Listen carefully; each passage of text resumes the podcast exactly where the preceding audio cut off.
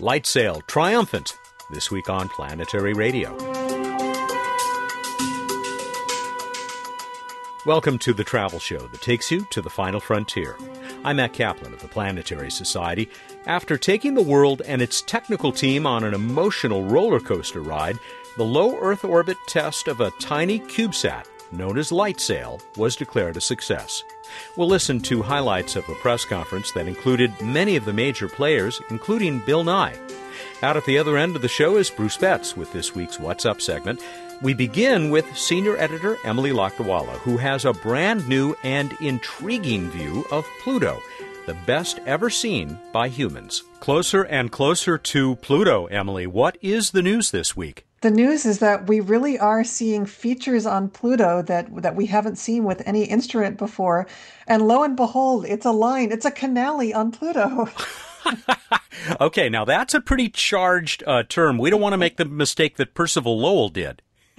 No, that's right. You know, but I think it's really awesome that that our uh, images of Pluto that are beginning to come into focus are kind of recapitulating the history of exploration of the planets. When we first developed instruments that could see features on the surfaces of other worlds, we didn't see them very well, and they looked like lines to us, and and people even called them canali. And later on, we found out that's not what they were.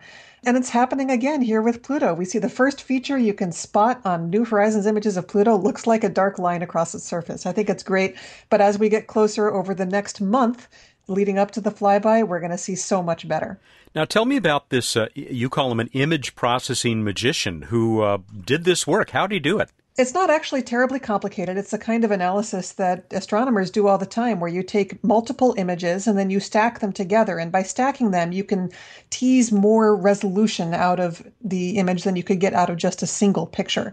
Um, it's a pretty common operation, and he sees this stripe on the surface of Pluto. The thing is that New Horizons has gotten closer in the last couple of days, and you can actually start picking out this stripe with the naked eye on a single image now. So it's it's really getting exciting. And this is uh, how do you say his name? Bjorn Jónsson. Uh, Bjorn Jónsson from Iceland. He's just a great contributor to the amateur image processing community. He's written software that's made it easier for us to access NASA data.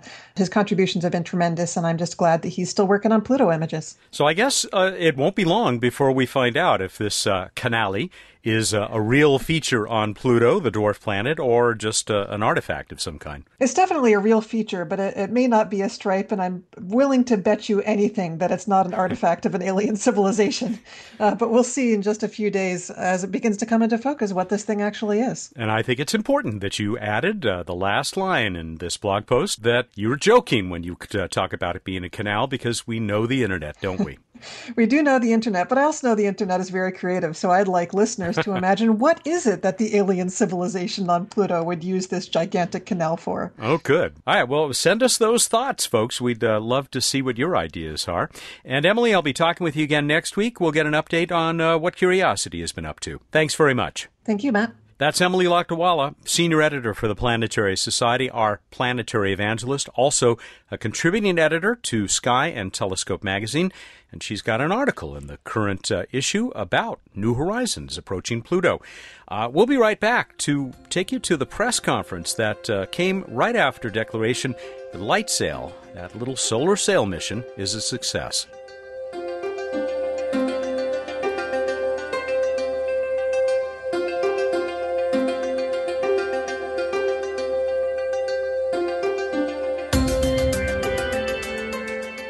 I'm amazed and encouraged by the worldwide attention that has gone to a small, inexpensive spacecraft launched by a small organization with big dreams. On Wednesday, June 10th, the Planetary Society originated an audio press conference that was also streamed live to the public. A link to the YouTube recording is on this week's show page, reached from planetary.org/radio. I've pulled my favorite moments from that briefing for today's show. Here's how it was started by Arizona State University planetary scientist Jim Bell. The president of the society traced the recent history of solar sailing, including society co founder Carl Sagan's embracing of the concept and co founder executive director emeritus Lou Friedman's many years of leadership in its development. Lou's and, and our society's dreams of solar sailing did not fade away, absolutely. And and indeed, there's a current revolution going on in small and relatively inexpensive spacecraft called CubeSats and other very small spacecraft that have provided an opportunity for us to restart that effort. And in 2009, I believe it was on in the celebration of Carl Sagan's 75th birthday, in uh, memory of his his birthday, the society announced plans for a project called LightSail, this new leaner implementation of our efforts to demonstrate solar sailing. We had a, a lot of member enthusiasm and very generous funding from our members. They made it possible to make this a two-stage process. First, we'd launch a light sail test flight to low Earth orbit to work out any bugs in the spacecraft and the deployment systems and the instrumentation. And we knew this mission would be relatively short because atmospheric drag would cause the sail to re-enter the atmosphere relatively quickly from such a low orbit. But it would be a test mission, and if it succeeded, it would pave the way for a follow-on LightSail primary mission next year to a high orbit like the one planned for the original Cosmos 1 to truly sail on the solar wind. So that's a little bit of the history of this project and of our organization. Uh, and now uh, to tell you a lot more about the mission of LightSail and the Society's larger goals of enabling solar sailing as a viable means of propulsion in the solar system and beyond, I want to turn it over to our CEO, Planetary Society CEO William Sanford Nye, also known as Bill Nye, the science guy. Take it away, Bill. Thank you, Jim. Thank you indeed. Hey, everybody. I am so excited because this mission is a success. First of all, we were able to qualify to launch. Now, we're a nonprofit organization funded entirely by members and supporters around the world who think space exploration is a worthy use of our intellect and treasure. And we qualified to get on a great big rocket, and Atlas V. So you got to pass vibration tests, you got to pass thermal tests, heat and cold especially, and you got to be in a vacuum. It's interesting to note that there is no thermal vacuum chamber in the world big enough to hold all four of our sails even though they came out of a very small box, the NASA standard called a CubeSat, which is 10 centimeters by 10 centimeters by 10 centimeters. But ours is a three unit or 3U CubeSat, so it's 10 by 10 by 30 centimeters.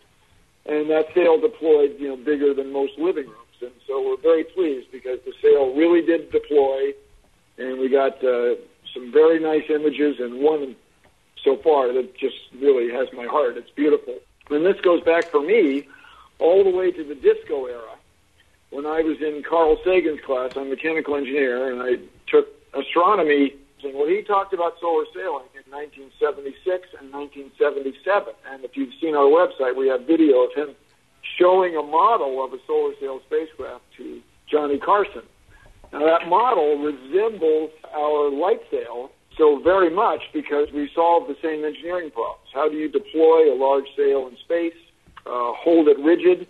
We had to solve the same problems, and uh, so far we have. And so we are fulfilling uh, at least a 39-year-old dream, and it's really uh, it, it just means a great deal to me. Solar sailing is worth doing because it democratize it has the potential to democratize space. It will allow small organizations who, or organizations who don't want to allocate too much money to a space mission to build a small solar sail, deploy it the way we deployed ours, and go to, well, you can pick almost any destination in the solar system if you have time.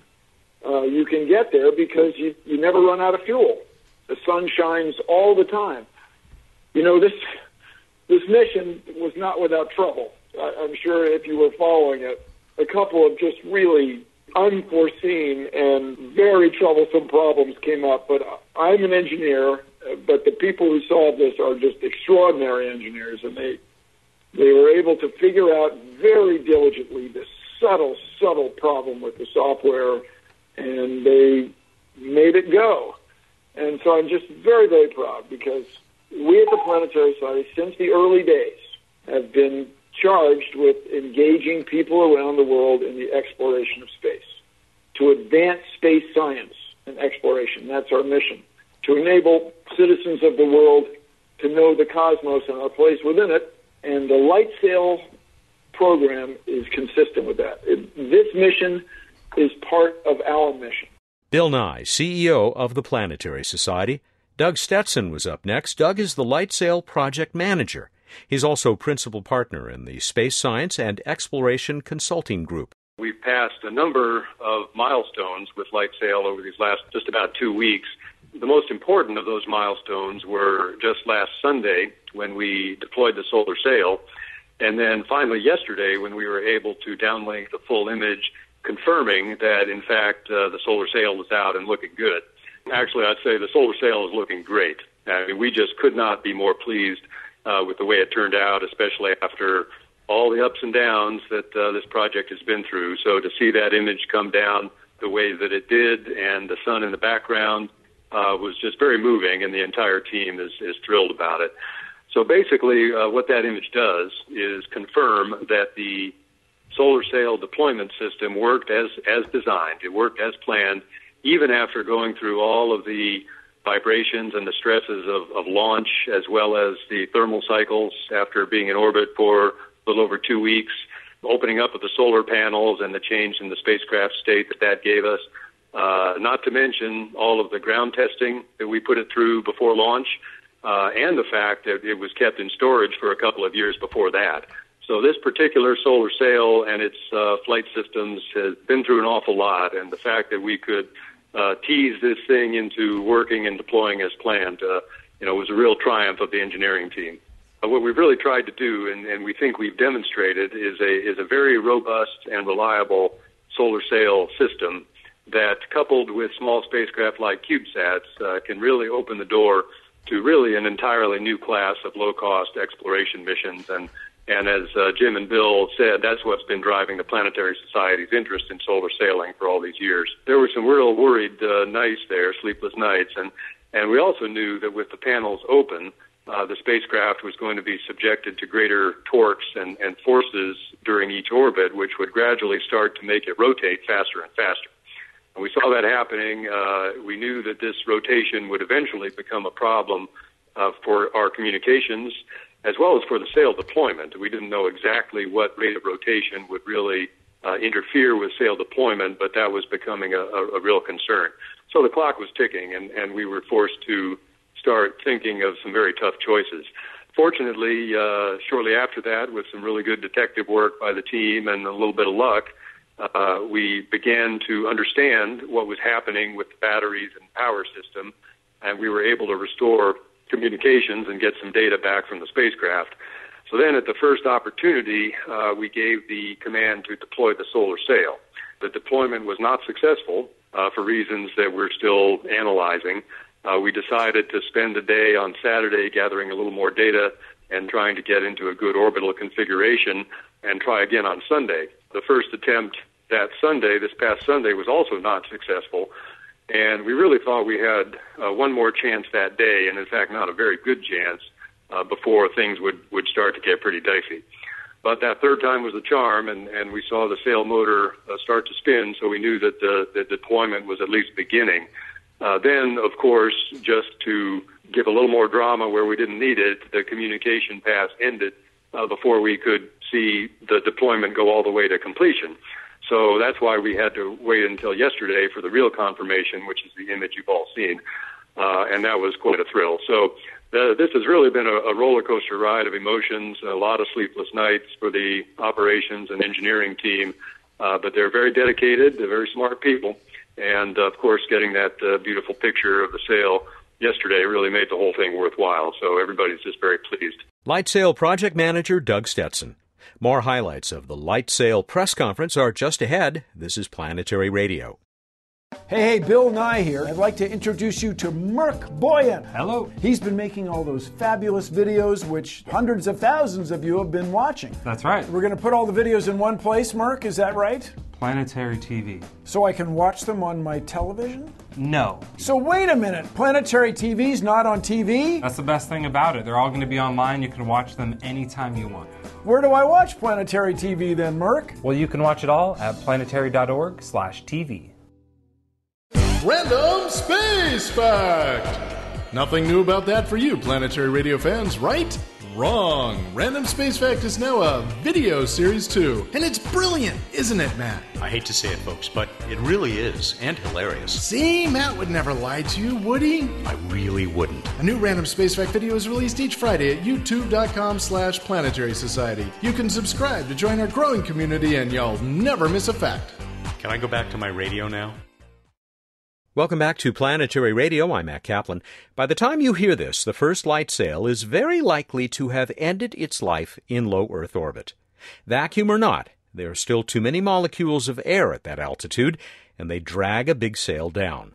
The success of this test effort was celebrated with a press conference on Wednesday, June 10th. We've already heard from several of the participants. Next up in this series of highlights is Barbara Plante, president of Boreal Space. You may remember Barbara from the launch coverage in our May 26th show.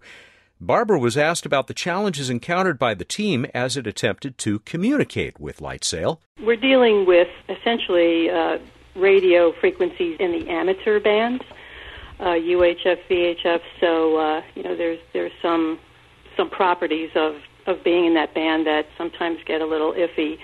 Atmospheric disturbances, bad weather, but also from the aspect of, of space, if one has any uh, rotation uh, inherent to the spacecraft as we're passing over, uh, and we've seen a little bit of this with with uh, our light sail test flight. The ground controllers can see, uh, you know, the slight fade in, fade out of the signal. Again, the properties of the of the spacecraft, the physical properties of it of it rotating, and light sail did start rotating faster in one axis after our swings through perigee. We learned a lot about about that behavior, and certainly the folks at Cal Poly and Georgia Tech uh, handled that admirably. Rex Ridenoure was also on the press conference phone line. He is CEO of Ecliptic Enterprises Corporation, where invaluable and tireless support was provided for LightSail. Rex dove deeper into why the accelerating tumbling of the spacecraft was keeping the team awake at night. To put some numbers on it, when we came out of the ejection mechanism from the rocket, our uh, highest spin in any axis was around 7 degrees per second. And over the next 10 days or so, that built up naturally to about 15 or 16 degrees per second. After we deployed the solar panels, just the four solar panels, we dropped down to about 10 degrees per second maximum spin but then those panels, we believe, served as basically little propellers during perigee passes. And we were building up a rate of six degrees per day, roughly five and a half to six degrees per day. So by the time we finally popped the solar sail out, we were spinning up around 32, 33 degrees per minute, which was one of the concerns Doug, Doug alluded to, is that we didn't want to keep increasing up to 60 or 70. We didn't know what would happen. So as soon as we popped the sail out, the aggregate spin rate of the entire spacecraft dropped way down to like three degrees per second, which is what you would expect in the ice skater analogy. We threw the arms out and everything slowed down. So that was a pretty dramatic piece of evidence that we successfully deployed the sail when the spin rate came down. Rex Ridenoure of Ecliptic Enterprises. Now the team is looking to the future, and especially to the late 2016 light sail mission that will go much higher on top of the first Falcon Heavy rocket from SpaceX. Here's project manager Doug Stetson again, followed by Bill Nye. This one will go to a higher orbit, about uh, 750 kilometers circular orbit, and that will allow us to actually be high enough to conduct real solar sailing on a mission that should last for at least three months, maybe as long as six months. Basically, we're not going to go anywhere. We're going to stay in Earth orbit. This is a, a relatively small spacecraft with a relatively small sail compared to the sizes that would be required to really venture farther into the solar system. Again, it, it's a more of a proof of concept. What we'll be doing in 2016 is deploying the sail virtually identical to the one that we've deployed this week. Fly, learning how to fly it, uh, and that's a pretty intricate process. Uh, that requires a fairly precise movements of the sail, changing its attitude with respect to the solar radiation pressure so that you can gain some momentum from that radiation pressure. So our real objective is to demonstrate the process of regular every every single orbit turning the sail to get the most benefit from the solar radiation pressure. In doing that at the particular altitude that we are with our size of the sail, we won't see a much of a change in the actual size of the orbit. What we will see is a change in its inclination or its or the angle of the of the orbit with respect to the Earth. That's something that's easier to change with a sail of our size so that will be sufficient to prove that we are actually intentionally modifying the orbit due to solar sailing, and it allows us to uh, demonstrate this process of uh, every single orbit turning the sail to its optimum uh, angle to the sun to get the most bang for the buck, so to speak. I've received emails from people all over the world. You know, the people who are enthusiasts, the, the engineers and scientists who are enthusiastic about solar sailing, it's a little bit of a niche. And uh, but I've heard from a lot of people from Europe, the Japanese aerospace exploration agency who flew the IKAROS sail, and they're all giving us a big thumbs up because we pulled this off. You know, the IKAROS sail is great, but the thing is huge. It was a 600 kilogram spacecraft, and and uh, it was not the primary purpose of that mission. Whereas ours is just we're just trying to solve this one problem. It's really it's really gratifying. It's a, it's a great question. Yes, I was surprised. Uh, I was troubled, but I'm proud to know these people. They solved the problems while it was on orbit, while it was flying over at uh, 28,000 kilometers an hour. The best is yet ahead. This is Jim Bell. I'll just add, you know, I've been involved with Mars rovers and big NASA projects, and it's not a surprise that problems crop up in projects like this involving space exploration at all scales, whether it's a giant billion dollar NASA mission or, or a little spacecraft like ours. Uh, and I just echo Bill's uh, pride and uh, delight in our team, our, our professional uh, engineers, our technical staff, people, students that are involved. Uh, I mean, this is what And, and other engineers do. They solve problems, and problems will always crop up no matter what the scale. And it's just been spectacular to see that all happen so successfully. If our mission can help enable others to mount similar missions or improve upon the technology, I think that's that's a win for everybody. Again, we've got the entire audio recording of the June 10th LightSail press conference on the show page at planetary.org/radio. And there's much more about LightSail at sail.planetary.org. What's up is up next.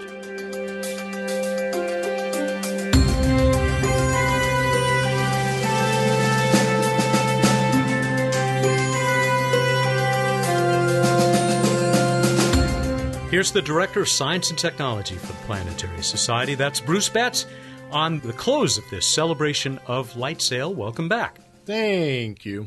I see you're wearing your Light Sail polo. I am indeed. I just randomly put it on.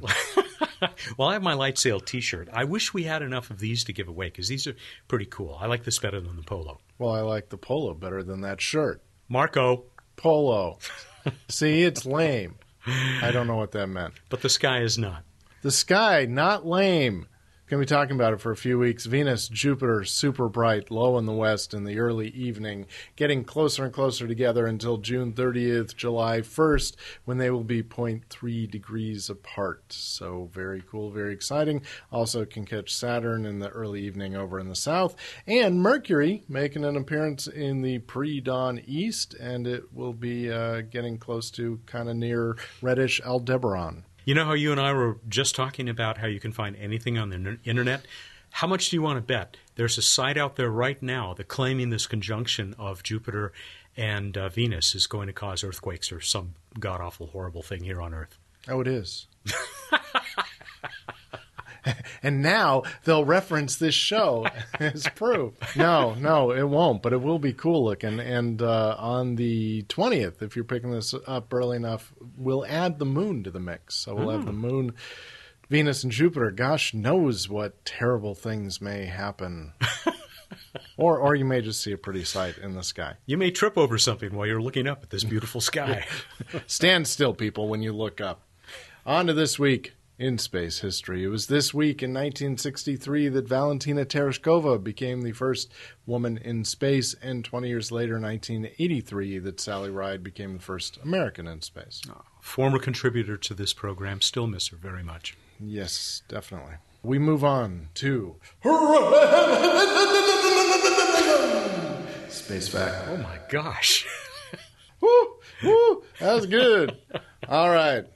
I'm going to try to use the word apropos as much as possible in this show. I know how to spell it. Don't question me. Apropos of solar sailing, Mariner 10 used solar radiation pressure on its solar panels and its high gain antenna as a means of attitude control during flight. It was the first spacecraft to use active solar pressure control. I didn't know that. I thought Messenger was the first to do that. Nope, nope. It was previous Mercury mission was the first to do that. Now Messenger used it, I believe, even more uh, in adjusting its orbit, whereas it was, I believe, Mariner 10 was mostly for attitude control. So our message here today: light sail, no big deal. No, no, I think you misconstrued. Oh. light Lightsail's testing a mode of propulsion for CubeSat-sized spacecraft, so it goes far beyond what they did. But, uh, but yeah, using I, solar pressure, not not new, but still cool. I sit corrected. Yeah, yeah, you do. On to the trivia contest we asked you, so I've, I had kind of a complicated one to phrase. Soviet Alexei Leonov performed the first spacewalk or extravehicular activity. What chronological number was the next Soviet spacewalk? How do we do? Did people understand? Yeah, more or less, yeah. People got a little bit confused, but I don't think it was how you stated it. I think you stated it in probably the best possible way, at least in English. Let's mix it up a little bit. What's the correct answer? And then I'll give you the winner. 11. Ah, then Nathan Hunter, you must be a happy person because that's exactly the number that you gave us. And there's such an interesting story behind this. I guess you, you probably know what happened, it, right? It's interesting. I'll let you share the story. I just know I just thought it was interesting that two through ten were Americans, and there was this huge four year ish delay uh, between the first spacewalk uh, for the Soviets and the next one. Then they had another huge delay before the one after that. Well, as we heard from Nathan, who uh, comes out of Portland, Oregon, to us, he said that uh, this was a, an interesting because it was a two-man spacewalk, and they were they moved from Soyuz four to Soyuz five. We did hear from one or two people that this happened because they had trouble getting from through the hatch. They were going to do it internally, and but they had to don spacesuits and you know climb outside in the vacuum and yeah, probably they just wanted to do that, but uh, they claimed the hatch wouldn't work or something. I think they dropped something. well, anyway, that's the story. And we heard that story from a number of people, but it was Nathan who was picked by random.org and is going to get the uh, light sail swag and a planetary radio t shirt. Just had one other that I wanted to tell you about, and this came from uh, Rennie Christopher up in Vancouver, California. He said back in the 50s and 60s, the Soviets did most things in space first. First satellite, first man in space, first woman in space, as we just heard from you, first spacewalk. And they tended to do it all backwards and in high heels. Oh, please tell me that that makes sense. It's a Fred Astaire Ginger Rogers joke. You had to be there, I guess. Ginger Rogers wasn't a Soviet. No, no. Move on. I'm so confused. Well, you've told me that uh, we have we have no new question this time. You won't let me do another one. That's right. Yeah, it's this is the second time. Well, next week we'll go back to uh, coming up with a nice contest and even better prizes for you folks. So I, I think we're done. And why is this, Mat? Because I'm going on vacation. Such a disappointment. All right, everybody, go out there, look up the night sky, and think about Mat on vacation. Thank you. Good night. The host has left the building.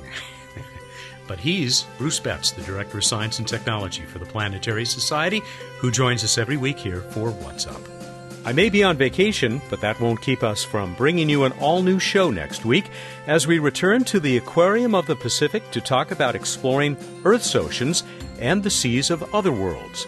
Planetary Radio is produced by the Planetary Society in Pasadena, California, and is made possible by the Society's triumphant members. Daniel Gunn is the associate producer. Josh Doyle created our theme. I'm Mat Kaplan. Clear skies.